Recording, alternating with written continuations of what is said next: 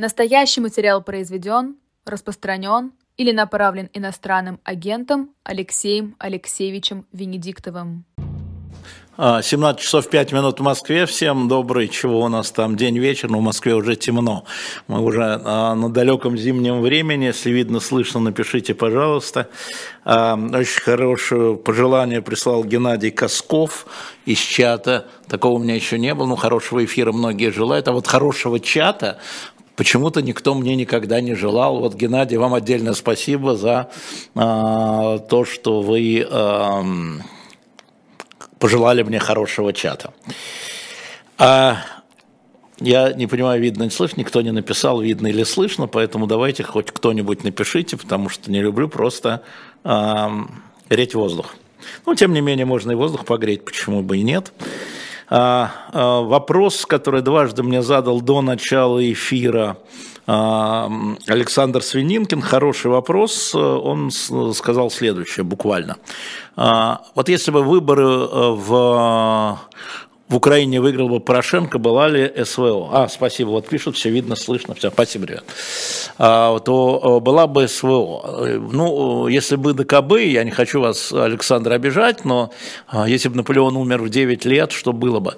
Однако же можно порассуждать на эту тему, насколько военное столкновение или военное нападение России на Украину было неизбежным. Мне кажется, что с определенного времени это стало неизбежным вне зависимости от того, кто избран был бы президентом Украины в 2019 году. Противоречия, как ее видела команда в Кремле, накапливались, проблемы, как ее видела команда в Кремле, не решались. Прежде всего, эта история, связанная, безусловно, с тремя вопросами: Крым, так называемый ДНР, ЛНР и вступление в НАТО. Можно в обратном порядке. Поэтому мне думается, что даже если бы к 2019 году, даже если бы был избран другой президент, и была бы попытка отложить в очередной раз СВО там, в декабре в Париже 2019 года. Я думаю, что после декабря 2019 года в Париже, когда была первая единственная встреча Зеленского и Путина, все стало, что называется, реверсибль, то есть невозможно было повернуть. Но в принципе, я вам напомню, что первое такое столкновение серьезное – это Тузла. Все уже про нее забыли, а это военное столкновение на самом деле. Еще и о Зеленском еще и думать никто не думал, что называется. Да и о Порошенко тоже. Поэтому, отвечая на ваш вопрос, я бы скорее, такая беллетристика, конечно, которую я не очень люблю, я бы сказал, что скорее это в том или ином виде было бы неизбежно. Мы как раз неоднократно здесь говорили о том, что вот эти границы, заложенные в советское время, при распаде империи вообще, когда границы заложены, там постоянно вооруженные конфликты, вы посмотрите и на Балканах, как на куске Османской империи, скажем, ближайшая Австро-Венгерская империя, напомню вам историю со Второй мировой войной, с Судетами, Первая мировая война. В общем, думаю, что это было неизбежно в нынешних условиях. Это могло быть отложено или ускорено, но оно бы было. Вот так. Так, Никита Герасимов, 24 года, Москва. Как вы оцениваете диалог с Явлинским? Слушайте, этот диалог, Никита, не я должен оценивать, а вы должны оценивать. Вы должны оценивать и то, что было сказано, и то, что было не сказано. Но мне представляется, что мало что нового мы услышали, потому что эту позицию Явлинский Григорий Алексеевич заявляет в нашем эфире уже давно, и не только в нашем эфире, но и в нашем эфире точно.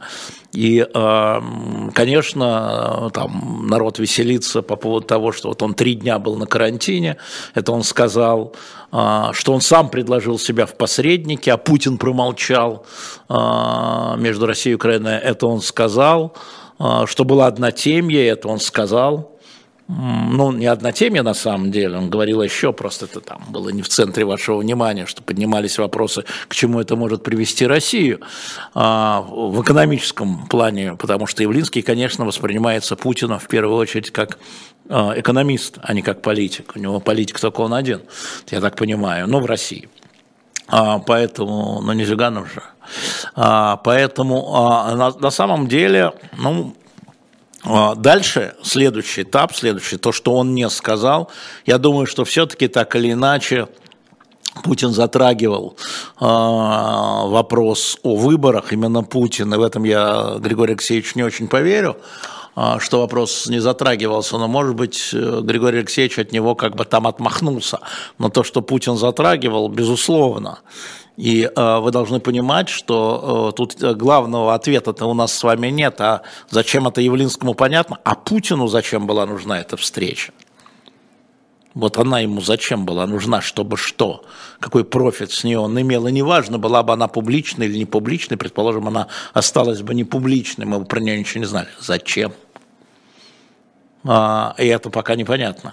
И я вот на эту встречу смотрю именно под этим углом. Я спросил потом Григория Алексеевича, как он думает, зачем Путину была нужна эта встреча. Григорий Алексеевич мне не ответил, он был здесь в коридоре, потому что он тоже не знает. Но это довольно любопытный факт, если смотреть на эту деталь. В любом случае наблюдаем, будем наблюдать, но эта история интересная, на мой взгляд. Обращаюсь к Арестовичу. Иван, 26 лет, его риторика важна для достижения мира. Ну, смотрите, Иван, во-первых, вы с его риторикой знакомы. Я за ним стал более тесно наблюдать, когда он там отклеился от администрации президента Зеленского, потому что администрация президента Зеленского говорящими головами, там 4, Подоляк, Арестович был, значит, Буданов, начальник разведки, и, сейчас, и Данилов. Вот эти 4 человека, которые говорили больше всего, ну, сам Зеленский, конечно, от его имени. И это было все в одну дуду, поэтому можно было одного смотреть. Сейчас Арестович занимает иную позицию, очень критическую. Очень трудно, Иван, мне понять, а в каком состоянии реально находится украинское общество и как оно соотносится с тем, что говорит Арестович. Мы плохо отсюда видим внутреннюю политику Украины, а он говорит в основном про внутреннюю политику. Поэтому, в общем, на этом фоне даже правильные вопросы ему сформулировать трудновато в условиях военного времени. Но, с другой стороны, вы должны понимать, что если звать Арестовича, звать и Подоляка, я бы предпочел, конечно, президента Зеленского.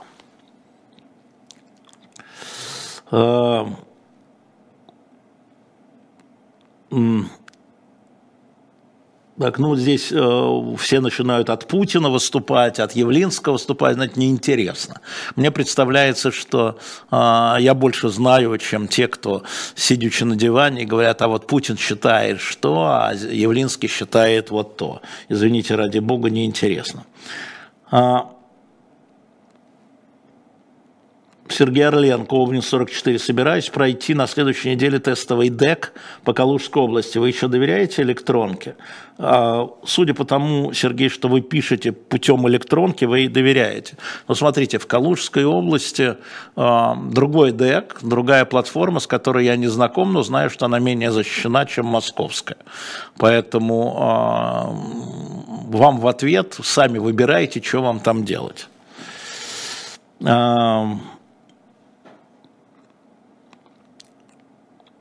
Почему вы так много, пишет Владимир из Уфы, говорите о внутренней политике Украины? Где я говорю много? Вот где я говорю много? Я говорю о том, что я не очень хорошо ее вижу, но я отвечаю на вопросы, а почему, Владимир из Уфы, вы спрашиваете меня о внутренней политике Украины? Я отвечаю на те вопросы, которые интересуют нашу аудиторию. И как раз говорю о том, что мне не хватает знания о внутренней политике Украины. Кого вы слушаете? Зачем вы это слушаете? Евгений Дерюженко спрашивает, как вы думаете, в Кремле двойник? Я думаю, что в Кремле не двойник, а Путин Владимир Владимирович. И мне вообще кажется, что история с двойником – это ровно для того, чтобы отвести от Путина всю ответственность за то, что происходит. Но если человек ушел из жизни, покинул нас, что мы будем там? Какие-то уголовные суды, какие-то претензии высказывать. Все, его нету. Чего тогда об этом?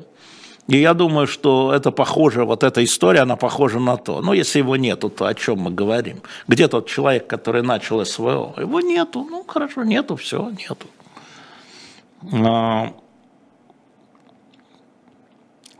Денис Долгий из Астаны. Можете взять интервью зампредов ЦБ? Вы знаете, есть, как сказать, рекомендации не давать интервью иностранным агентам и вообще подозрительным медиа. Вот мы подозрительные медиа, а я иностранный агент. Это для госчиновников, поэтому не только им, но никакой Зюганов сюда не придет, понимаете, да?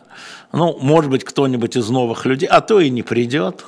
И мои продюсеры сталкиваются с тем, что говорят, извините, мы знаем, это канал «Живой гость», там, это «Наследник Эхо», канал «Венедиктов».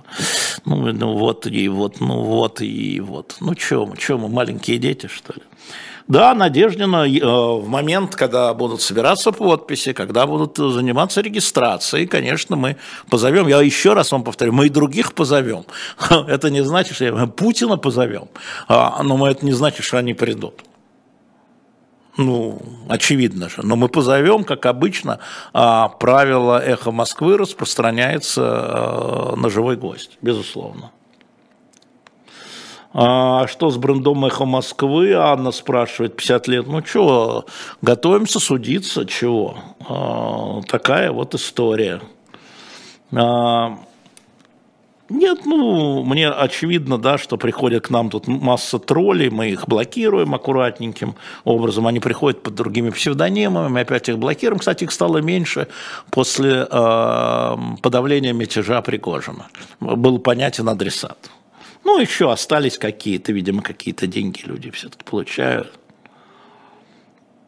Из Сочи Олег спрашивает, зачем Путину сейчас переговоры, если на фронте для РФ идет все лучше и лучше. Ну, смотрите, на фронте для РФ не идет все лучше и лучше. Вот давайте вернемся. Я вообще небольшой любитель говорить там о военных каких-то действиях. Там. Не могу отличить, как говорит мне Сережа Бунтман, 152-миллиметровый снаряд от 155-миллиметровый снаряд. Знаю, что одни это Советский Союз, а другие НАТО. Стандарты, но тем не менее. Вот спецоперация началась, соответственно, 2 года назад, 21 месяц или 20 месяцев с половиной, а контрнаступление Украины началось ровно 5 месяцев назад. Вот за это контрнаступление пятимесячное сколько квадратных километров перешло из рук в руки, если мы про территории говорим? Для кого успешно? Я думаю, что для обеих сторон оно идет неуспешно. Если мы за эти 5 месяцев посчитаем погибших только, военных только, армейских, и разделим на количество квадратных метров, ну вот, цифр у нас нет, конечно, точных, но я думаю, что вы представляете себе. Поэтому ни о каком успехе сейчас ни российской армии, не тем более украинской армии, потому что идем за генералом Залужным, да? Речь не идет, позиционная война, то, что говорит Залужный, ну, на сегодняшний день. Поэтому переговоры, зачем Путину переговоры? Путин играет на многих досках. Да? Он говорит, ну, смотрите. Говорит он, это же публично. Вот я хочу переговоров, Зеленский не хочет. Что ко мне пристали? Вот вы ему скажите. Одна доска. То есть не собираюсь завоевывать Украину, меня и так все устраивает. Одна доска. Другая доска, внутренняя. Я же сказал, что мобилизованные будут служить, пока не закончится СВО. Вот я хочу закончить СВО переговорами. Это же не я, вот Зеленский, ваш враг Зеленский, это не я, Зеленский. Вот. Это же все элементы расчета, да, вполне себе циничного, но вполне себе понятного. Я не думаю, что любая сторона готова на переговоры, потому что базовая история, впереди идет территориальный вопрос. Да? Впереди всего идет территориальный вопрос сейчас. И в этой связи на сегодняшний день представить себе переговоры без того, чтобы в центр был бы поставлен территориальный вопрос, и ответы на него абсолютно противоположные от воюющих сторон, ну вот, ну куда, какие переговоры? Когда будет найдена другая формула кем-то, и обе стороны согласятся, обе, и типа этой формулы, это не значит, что кто-то будет уступать в территориальном вопросе, но тем не менее другая последовательность событий, тогда переговоры такие, публичные, возможно. Я думаю, что контакты идут и таким образом, не напрямую, конечно, а может и где-то напрямую, не знаю.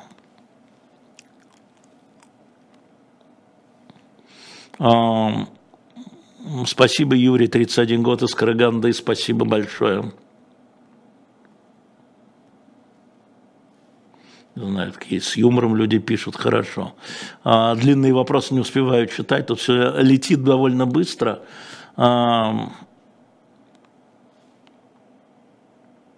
Сергей из Алматы. А тем не менее, ваши мысли и догадки, зачем Путину могла быть нужна эта встреча? Сергей Харитонов, ради бога, простите, какая из встреч? Можно обнять?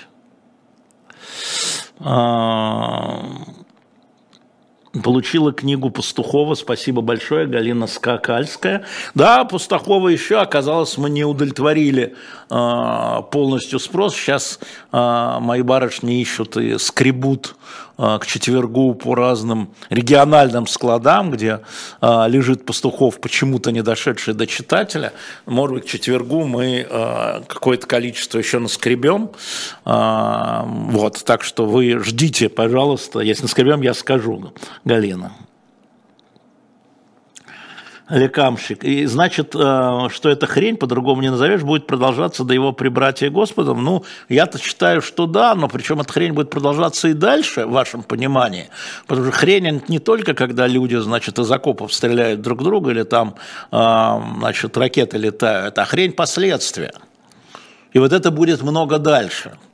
И мы с вами, уважаемый, забыл как, Искамчик, будем в этой хрени жить, наблюдать и получать ее плоды. Нормально, жду Пастухова в Хельсинки, я передам, дорогой друг. Значит, я напомню, что я прежде всего выбираю вопросы тех, кто ставит возраст и место откуда, чтобы иметь перед собой не какой-то набор цифр, а реальных людей максимально. Насколько справедлива западная пропаганда в отношении россиян? Наш постоянный зритель Аристарх Васильевич из Владивостока, 26 лет. Пропаганда вообще не может быть справедливой. Вообще слово «справедливое» относительно пропаганды, она как жареный лед звучит. Может быть, но только теоретически.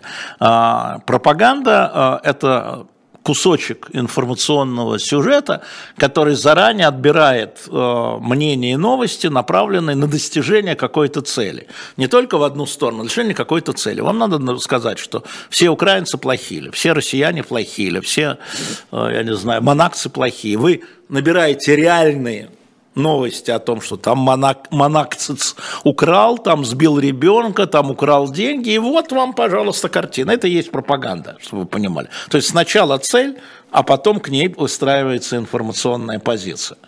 Это и есть пропаганда. Может быть ли она справедливой? Конечно, нет. И это большая проблема, особенно, ну, когда, скажем, были традиционные СМИ, пропагандистские СМИ были легко отличимы от профессиональных СМИ, я думаю, вы не сомневались. Когда сейчас в соцсетях возникает как бы безбарьерная информационная волна, когда можно в информационную волну замешать большую часть дезинформационной волны, да? Ну, становится пропагандой, потому что люди это делают зачем-то.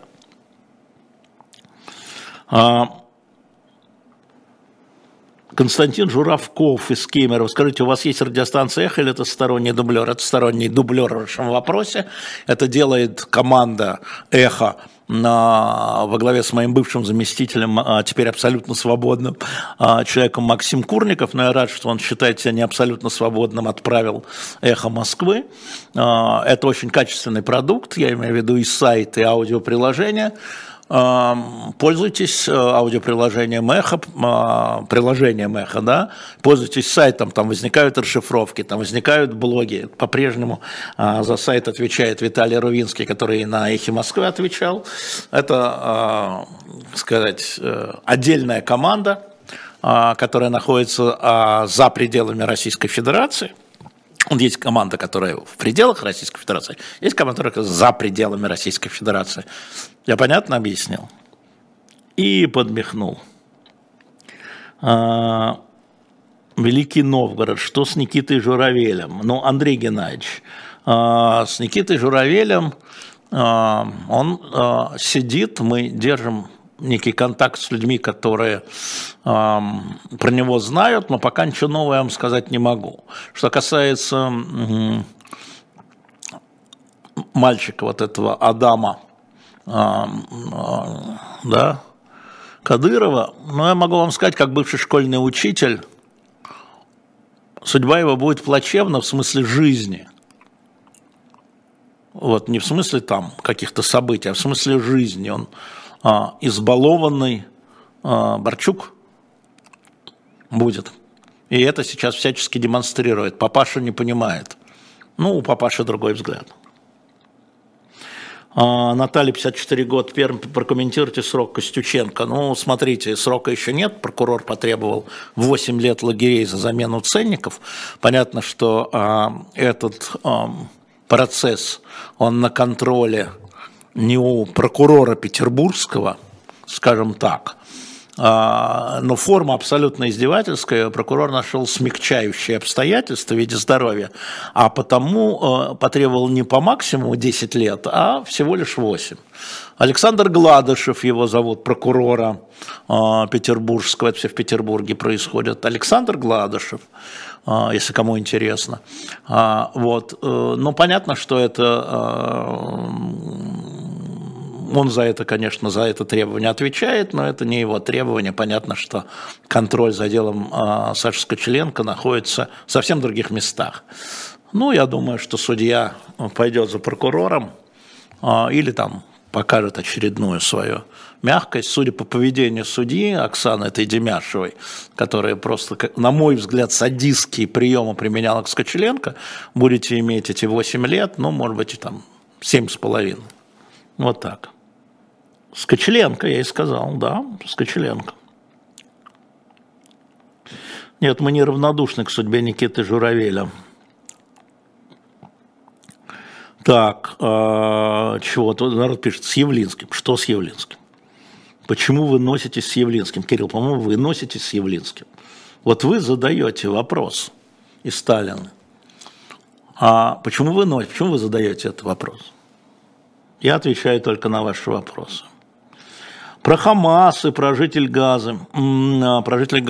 Я, по-моему, говорил, ничего не изменилось. Первое, да, что мы имеем.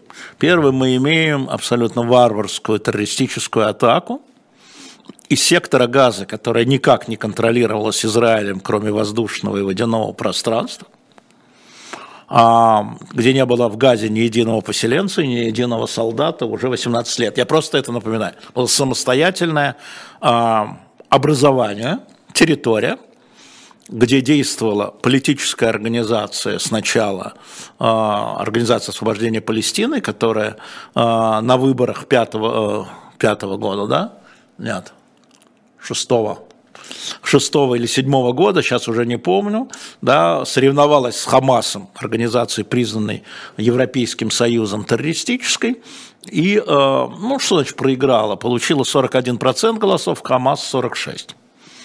А дальше, значит, Хамас практически уничтожил организации, в том числе полицию, которая контролировалась, Организация освобождения Палестины, и контролировал полностью территорию Газа, полностью.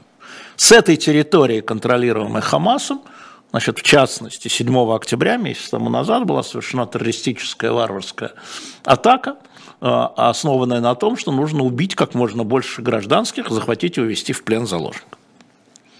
После этого началась операция, военная операция Израиля на территории, которая теперь называется войной между Хамасом и Израилем, с огромным количеством гражданских жертв. Вот и все. И пока, и в центре всего, вот как я вам говорю, первое, пока территории, пока вопрос о территориях, давайте вот решим сначала с территориями, потом остановим войну между Украиной и Россией будет главным, пока вопрос с заложниками израильскими, которые были взяты специально как заложники, и именно как товар, и ими торгуют, не будет решен, военные действия будут продолжаться и будут гибнуть мирные граждане. К сожалению. К сожалению. И да, это напоминает действия Путина во время Второй Чеченской войны, когда был рейд Басаева и затем ответный удар российской армии. Трехмесячные действия в Грозном. Как давно виделись с Евгением Ройзманом, Наталья из Томска, с Евгением Ройзманом я виделся физически, да, то есть мы переписываемся каждый день, чтобы вы понимали, а виделся я с ним физически, он был в Москве, открывал выставку Миши Брусиловского. Ой, господи, я сейчас и не вспомню. Типа там 20 сентября, может быть, что-то такое. Наталья из Цюриха, что вы думаете о новом проекте Плющевой конкуренции Курникова? Я думаю, что это конкуренция Курникова. Ну... Мы живем в мире конкуренции. Вообще любая конкуренция хорошо. Я сторонник конкуренции. Я сторонник конкуренции, всегда был. И когда против «Эхо Москвы» выстраивались, там, помните, не было, а потом стало ВГТРК, да, Радио России, да, Вести-24, ну, имеется в виду радио, Бизнес-ФМ, там было еще много радиостанций. Я говорил, отлично, ребята. Когда ко мне приходили, вот они против нас выставили, будем бегать. Вот. У меня на первых порах, особенно в условиях военных действий, была другая позиция. Вы знаете, я старался тщательнейшим образом избегать конкуренции между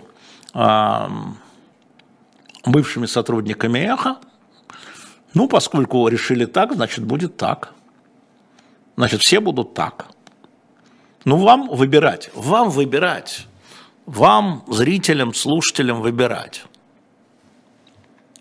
Спросили бы, сделал бы я так? Нет. Имеет ли право кто-то делать из бывших эховцев такие же потоки, как сейчас делает Максим Курников с «Эхо»? Да, имеет право.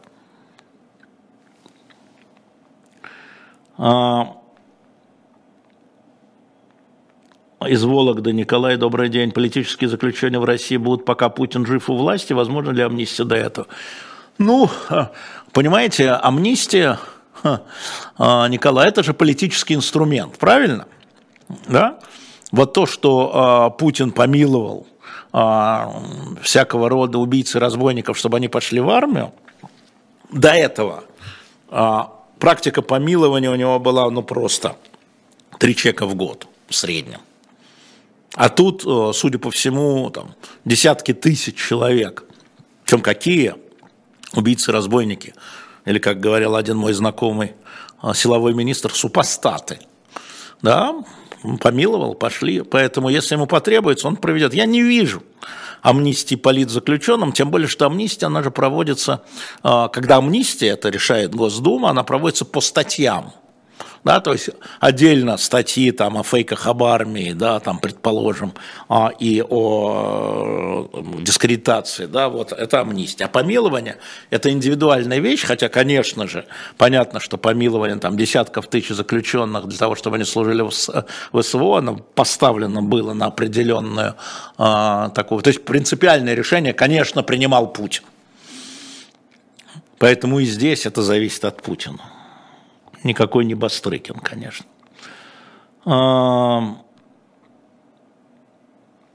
Елена, 63 года, из Ниццы, уроженка Украины. Почему вы не прекращаете отношения с Собчак? Она же полная негатива. Знаете, Елена, я строю свои личные отношения исходя из моих представлений, отнюдь не ваших.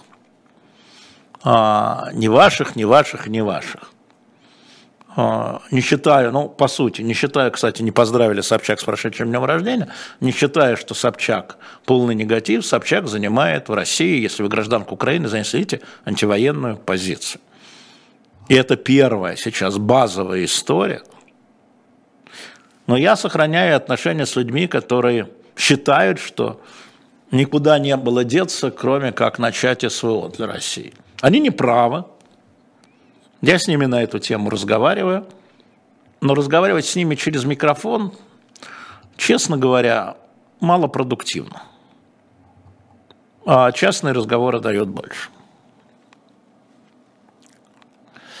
Так, вы друг с другом, ребят. Да, в Иране приговорили, да, Александр Букреев, женщину к побиванию камнями за супружескую измену, да. Стоит ли ждать преемника? Ждите, Велиноиков. Спасибо за правду об Израиле. Послушайте, Хамас, послушайте. Но есть же вещи совершенно очевидные, да? Ну, как бы ни относись там. Вот я, например, считаю, что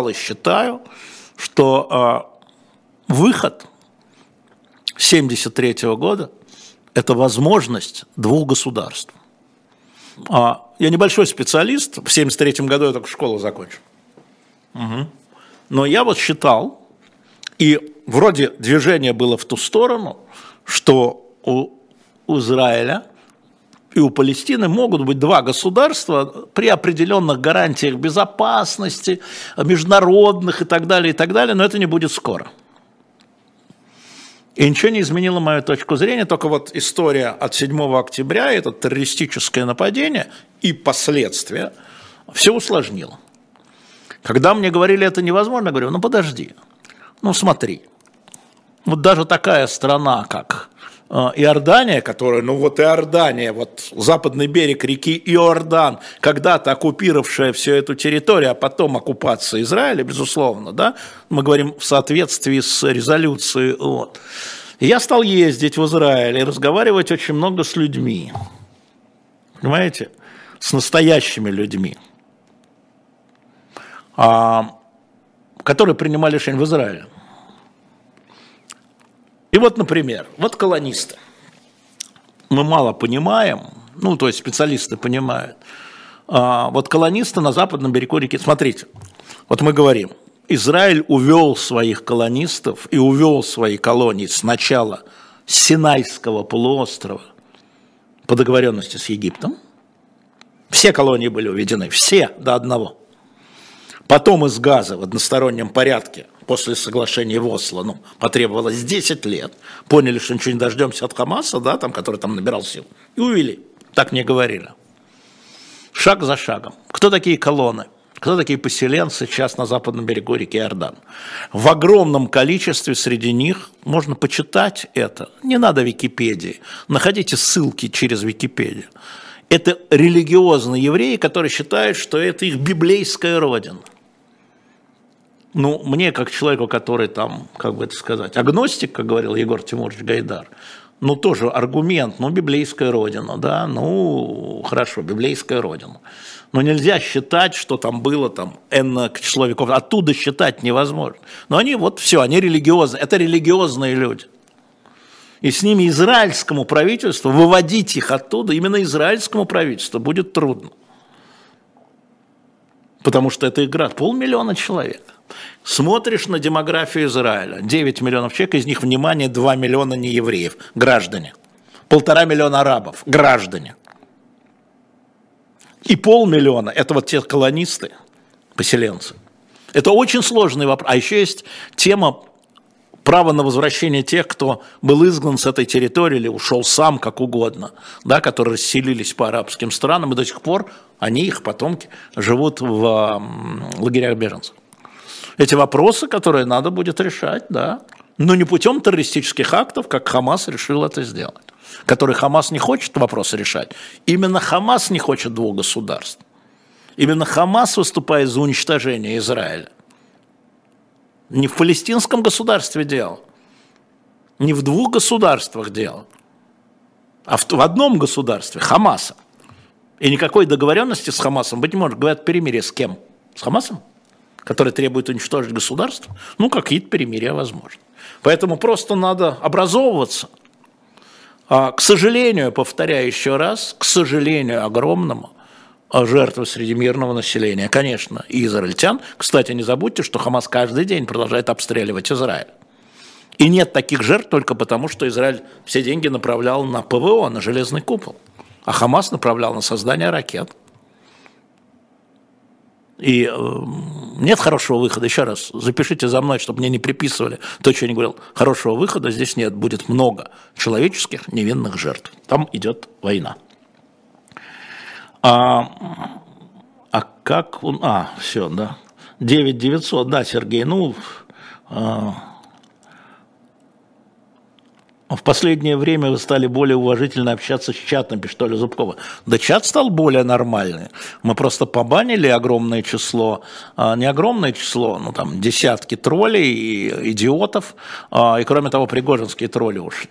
Ну, Ольга, я же реагирую на чат, я же сам ничего не придумаю. Да, дорогой Павел Андреевский, я курил в молодости, более того, не просто курил, а курил трубку. И в институте, знаете, когда я бросил курить, когда пошел учителем в школу, потому что, чтобы раскурить и выкурить трубку, никакой перемены не хватало. Ну и, соответственно, отсюда проблема с зубами, потому что держать трубку тяжелую, с хорошим табаком, хорошую трубку, все покрошилось там, что надо. Ну, так вот. За все надо платить, дорогие друзья, за все надо платить. Так, ну дальше. Надеждин сказал, что первым указом освободит политзаключенных. Шпион Саша. Но помилование – это же признание, что преступление было, а Навальный я же не согласен. Нет. Значит, это трактовка, которую вел Путин, что при помиловании нужно написать признание. На самом деле этого в законе нет, такого, что помилование, и в Конституции такого нет, это признание. Помилование вообще, Саша Шпиен, это... божественный акт президента, записанный в Конституции. Вот знаете, Анна Иоанновна, императрица наша, недавно была в 18 веке, 1730-1740, она миловала заключенных, солнышко взошло, погода хорошая, захотелось. Божественный акт. Я, собственно говоря, когда в 2001 году вот это все как бы произошло, и там стали... Я довольно долго спорил об этом с Волошиным, про помилование. Он был главой администрации президента. Потом однажды даже с Путиным. И говорю, Владимир Владимирович, это вот если есть что-то божественное в президентской власти, это вот ваше право помилования. Никто вам не смеет сказать, что вы не имеете права помилования. Говорил, нет, должны быть вот, значит, там процедуры, администрация колонии, потом... Не-не-не, я говорю, вот не так. То есть вы можете любые комиссии создавать, но конечное решение вами, и вы не обязаны перед кем отчитываться. Это Конституция так говорит. Она, кстати, то же самое в американской Конституции. И вот это помилование, оно как божественный акт было использовано сейчас, когда помиловали вот этих вот бандитов и убийц. Зачем мне считаться шпаной и бандитом, не лучше ли податься ли мне в антисемиты, как пел Высоцкий? На их стороне, хоть и нету законов, поддержка и энтузиазм миллионов. Ну вот. Что с Евгением Ройзманом, спрашивает Илья, он в Екатеринбурге, он готовит книгу «Невьянской иконе», мы ее, конечно, будем у нас тоже продавать на shop.diletant.media, безусловно. Безусловно. Вот, и у него книга, как мы надеемся, там, что к Новому году, я надеюсь, Женя, я тебя не выдавал, она выйдет, и мы, вот я очень люблю бывать у него в музеях, я когда приезжаю в Екатеринбург, я обязательно иду в музей, я был там уже очень много раз, и долго рассматриваю, подслеповато, потому что надо вот так вот смотреть, знаете, вот так иконы, вот так вот вглядываться в эти невьянские иконы, до него я не знал, что такое вообще существует, огромный образовательный проект, он, конечно, ведет прием, как обычно, как со времен избрания мэром Екатеринбургом. Так что вот вам всем привет. Так что ничего нового о Ройзмане я вам не скажу. Отличие новостей – это уже хорошо. В наше время да, это уже хорошо. Лали, 78 лет, Грузия. Как на ваш глаз? Это Путин в эти дни выступает или его двойник? Спасибо. На честный вопрос, честный ответ. Это Путин выступает. Это Путин выступает. Не вижу разницы. Кстати, мы спросили, да, у Явлинского же, как ему это все. Те же реакции. Да, ну, слушайте, а вы думаете, что вот, может, я двойник, вот тут сижу перед вами, а где меня? А Венедиктов в это время вкушает виски, да? А вот он тут сидит, отдувается за все. Ну, ладно вам. Расскажите о планах. Ну, Горленко, дорогая, ну, планы у нас пока, вот мы договорились с Андреем Овчином, мы поднимем наверх на 12 утра во вторник мовчание, или на 11, я уже, честно говоря, ну, сразу после, 11, сразу после утреннего разворота, и вообще мы там видим, что утром лучше люди смотрят, чем вечером. Мы будем и дальше поднимать, и выстраивать сетку. Как тяжело вздохнул Сергей Бунтман, когда ему сказал, говорит, ну, говорит, я понял, ты решил, что это надолго или навсегда. Я говорю, ну, навсегда, не навсегда, но надо выстраивать дальше. Вот сейчас с Александром Минкиным никак не могу встретиться, договоримся о программе. Некоторые программы берут паузу. Вот Виталий Демарский сказал, что он хочет взять паузу на цену победы, 19 лет без передыху. Я ему говорю, ну, хорошо, давай мы возьмем. Сегодня будет, кстати. Вот, ну, хорошо, говорю я, ну, давай ты вздохнешь, посмотришь, переосмотришься. Новые программы, да, стали подтягиваться с предложениями. Бывшие сотрудники «Эхо» в том числе, стали подтягиваться с предложениями и другие люди. Многие из них за рубежом, некоторые здесь. Вот я буду рассматривать. Понимаете, я вам скажу честно, это все то, что вы финансируете. Это я у вас должен спрашивать. Это же вы финансируете это все. Я же должен людям что-то платить за программы. Хоть что-то. И то, что вы донатите нас, вот видите слева, да, там российскими картами, иностранными картами, криптовалютой и подпиской, что очень важно, там на ежемесячные всяческие наши вещи, я вам очень благодарен. И, конечно, покупка, вот у нас, кстати, бестселлером оказался вот этот номер, который есть, почему-то, на удивление, я вот, ну, он очень хорош. Но этот номер, ну вот, супер оказался по продажам. То же самое вот и идет сейчас Бисмарк, и 22-го выйдет номер про революционный террор. Адам Михник нам туда написал. А в этом номере, видимо, спасибо Михаилу Веллеру и Борису Акунину, Григорию Хартишвили, а их эссе про княгиню Ольга. Заходите на shop.diletant.media. Продолжайте. Ну, естественно, вы покупаете книги. Вот я уже сказал, что, видимо, мы доскребем последнего Пастухова по российскому Федерация, надеюсь, к четвергу там девчонки побежали по мышки такие по региональным складам издательств. И вот Шелленберга тоже, кстати, вот прошу, ну не будем, Шелленберга тоже с автографом. Я рассказал сегодня некоторым своим товарищам, что у нас очень хорошо идет мемуары главы разведки, ну какой-то момент он был главой Абвера разведки Третьего Рейха, Шелленберга с автографом генерала службы внешней разведки КГБ Кабалазы, так зажигает, хотим. Я говорю, все продано, но я постараюсь, может быть, нам удастся каким-то образом в пятницу, субботу еще с издательством договориться, да. Запрет книг Глуховского, про запрет ничего не знаю, честно говоря, какой запрет. Они, по-моему, их убрал Яндекс или Тресс, ну, мы не убрали, и если Дима готов тоже, вы же хотите с какими-то открытками, автографами, мы пытаемся с открытками и автографами вот это сделать, так же, как с Шульман, так же, как с Тамарой Эдельман, заодно да, мышки, да, и Рыбыкова, мишки. На мышке. Вот. И, кстати, сейчас хочу сказать, на shop.diletant.media зайдите, посмотрите. Я опять набрал лид памятников. Там, конечно, есть совершенно уникальные письма Суворова. Например, все в одном экземпляре. Письма Суворова. Баленброк, история Генриха VII. Там есть. Там на самом деле много чего есть. Все в одном лид памятнике, все в одном экземпляре.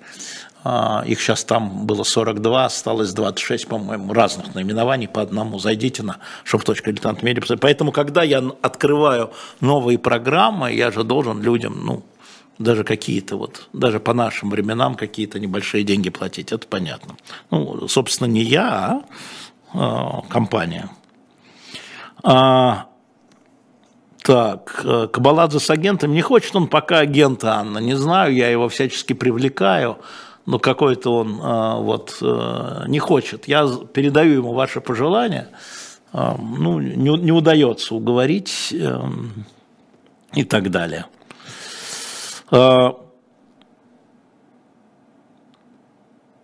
Суверенную Мексику, дорогой Виталий из Челябинска, точно не знаю, не судил. Вам ли осуждать в сети евреев? Ничего не понимаю, о чем вы говорите. Вы изучаете Библию, Ветхий Завет, часть Торы иудеев. А, Лариса, таблетки у вас на полке слева. Вот если вы отвернетесь от компьютера, там, помните, баночку я вам ставил? Вот вы, пожалуйста, оттуда таблетку забыли принять перед эфиром. Это не очень хорошо. Письма Суворова, откуда они? Вот они собраны, да, Александр Васильевич Суворов письма писал. Это отдельная литература. Письма Суворова – это отдельная литература. Ты смотришь сразу и понимаешь вторую половину XVIII века. Дорогие мои, по Лизе Лазерсон, мне нечего вам, ничего нового. Значит, я исхожу не из того, что там публично кто-то что-то говорил, и даже она. Я исхожу из того, что я вам говорю, и какие у меня есть с ней соглашения, которые, я считаю, нигде не отменены. 2 месяца до 24 декабря. Именно поэтому, друзья мои, я не ставлю на постоянно никого на ее программы, на ее замену. Вы видите, Максим Шевченко, который приходит нам в «Особое мнение», и Олег Кашин, который приходит к нам в «Утренний разворот», они 69 минут. И «Утренний разворот», кстати, на этой неделе, значит, у нас в пятницу опять будет Ольга Журавлева с Лизой Аникиной, а в воскресенье опять Лиза Аникина и Ира Воробьева. Воскресенье, а в субботу будет у нас премьера Лиза Аникина и Ольга Белевцева, которую иногда видели как продюсер наш. Я не ставлю, потому что 2 месяца это потом Лизе решать. Поэтому вы ко мне с этим можете до 2 месяцев не приставать. Да, подписка 24-й год на «Дилетант» по почте все еще ожидается, но, знаете, нам говорят, что ой, сейчас генеральный в отпуске, он приедет, он решит. Ну хорошо, но мы будем стараться, чтобы вы могли там покупать здесь, ну, что мы можем сделать. Как же Воробьева в воскресенье? Вот так Воробьева в воскресенье с Лизой Аникиной. А что, я что-то другое сказал?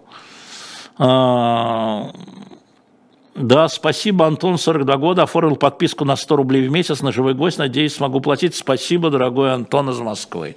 Для нас это вот действительно важно. Есть народ на Гане, ненавидит Суворова. Да, Бигзат, я знаю. И если когда-нибудь мы будем делать о Суворове «Дилетант», мы обязательно вернемся к кто кому не только любит. Знаете, как трудно делать о Горбачеве. Вот, кстати, по секрету, для тех, кто подписан на канал. Не забывайте подписываться на канал. У вас уже 974. Я напомню, что после истории той самой, когда мы взяли паузу с Лизой, были призывы и здесь, и там отписываться, и там из анекдота рассказано Лиза, из того, что я так поступил с Лизой, как я поступил с Лизой, любя же, все отписываем, все, у нас было 967 тысяч, стало 966, а сейчас 974. Поэтому люди, которые, ну, как бы ошибочно это сделали, призывая вернуться и подписаться, а те, которые истерят, ну, что мы можем сделать? Ну, истерите. Так вот, это будет в пятницу, друзья мои. 3-й номер журнала «Горби» выйдет, и мы вам объявим. Это объединение Германии, главная тема «Горбачев, помоги». Это выйдет в пятницу. Вот. И вы сможете, их всего, напоминаю, 999 номеров, потому что, ну, нам не дали возможность получить лицензию, так что те, кто купил 1-й номер, Афганистан, 2-й номер, это у нас был Рейкьявик, 3-й номер объединение Германии. Из Германии Венедиктова всегда класс, подписалась. Спасибо большое, Изольда, спасибо.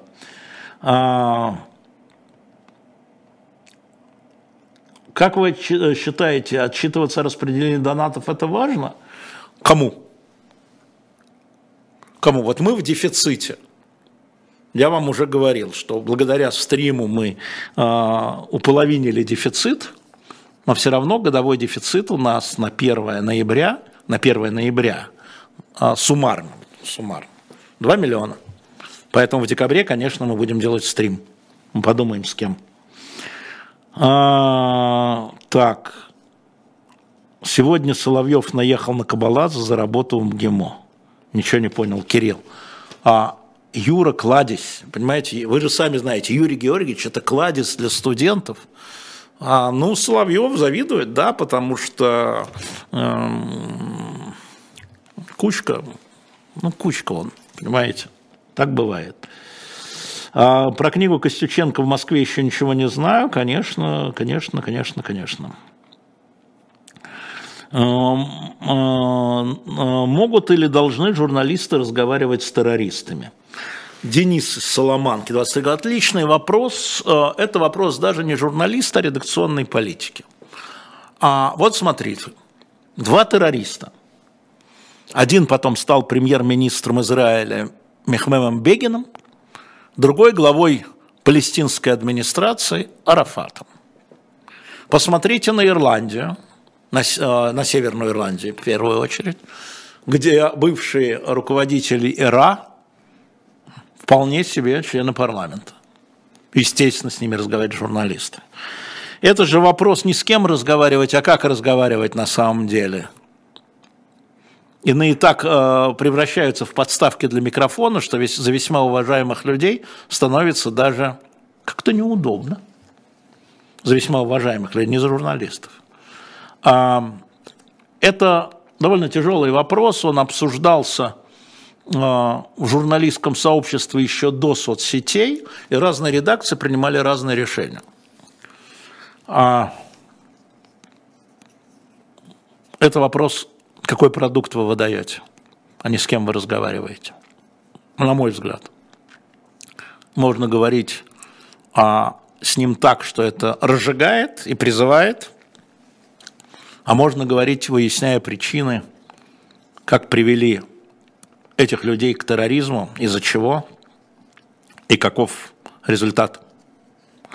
Я говорил вам, что я разговаривал в моей жизни у меня было два эпизода. Я разговаривал, с англичанином, с английским лордом, который вел переговоры с Ирландской республиканской армией, с террористами для приведения. У меня был разговор с Шароном, премьер-министром Израиля, который много про это мне говорил. Разговоры. У меня были разговоры, вот Григорий Алексеевич вспоминал об этой поездке в Чечне в декабре 1994 года с людьми, которые держали заложников, которых можно было назвать террористами, но это были в том числе басаевцы. Ну да. Но все это непростые вещи. Теперь, когда когда информационное поле занимают безбарьерные, как было сегодня сказано, медиа, когда террористы напрямую общаются и создают дефамационные потоки, каким образом нужно? Ну, это сложный вопрос.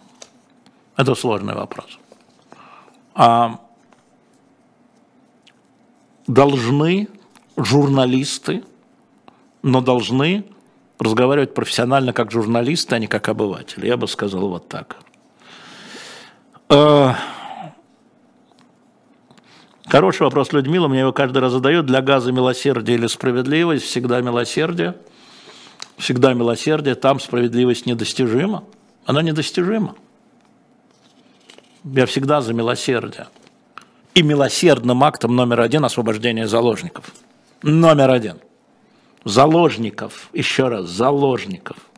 Еще раз напомню, 30 детей, 9-месячный младенец. Списки смотрите сами.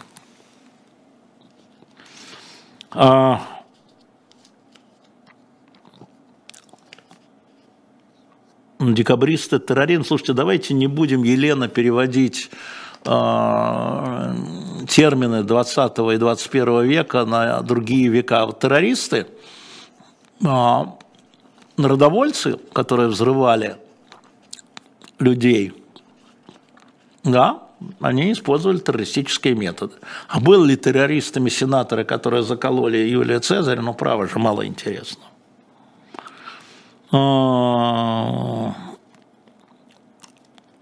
Хелен, Алексей Алексеевич, вы проголосовали за выдвижение Явлинского? Я считаю, что если люди, которые выступают с антивоенных позиций, Надеждин, Явлинский на сегодняшний день, будут иметь даже в условиях нерегистрации, но на моменте продвижения, федеральную площадку, это очень здорово. Потому что сейчас эта позиция не звучит в федеральном эфире. Спасибо большое, что были со мной. Я прощаюсь с вами. Завтра мы увидимся с вами на Пастухове. Если будут книги, на всякий случай готовьтесь. В пятницу я буду у Лизы и Оли Журавлевой в 11. И затем мы с Бунтовым в субботу в 12. Видите, я не каждый день, но четверг, пятница, суббота. Ну и среда я с вами. Спасибо большое. Не забывайте заглянуть сейчас, так мимоходом, вдруг чего найдете, в наш магазин shop.diletant.media. Помните, покупая каждую книгу, каждый журнал, вы нас поддерживаете, даете мне возможность приглашать людей, создавать новые программы. Они смогут здесь на живом гвозде. Ну и просто донаты. Спасибо, что подписываетесь на 100 рублей. Отличная сумма. Мне она нравится. Всем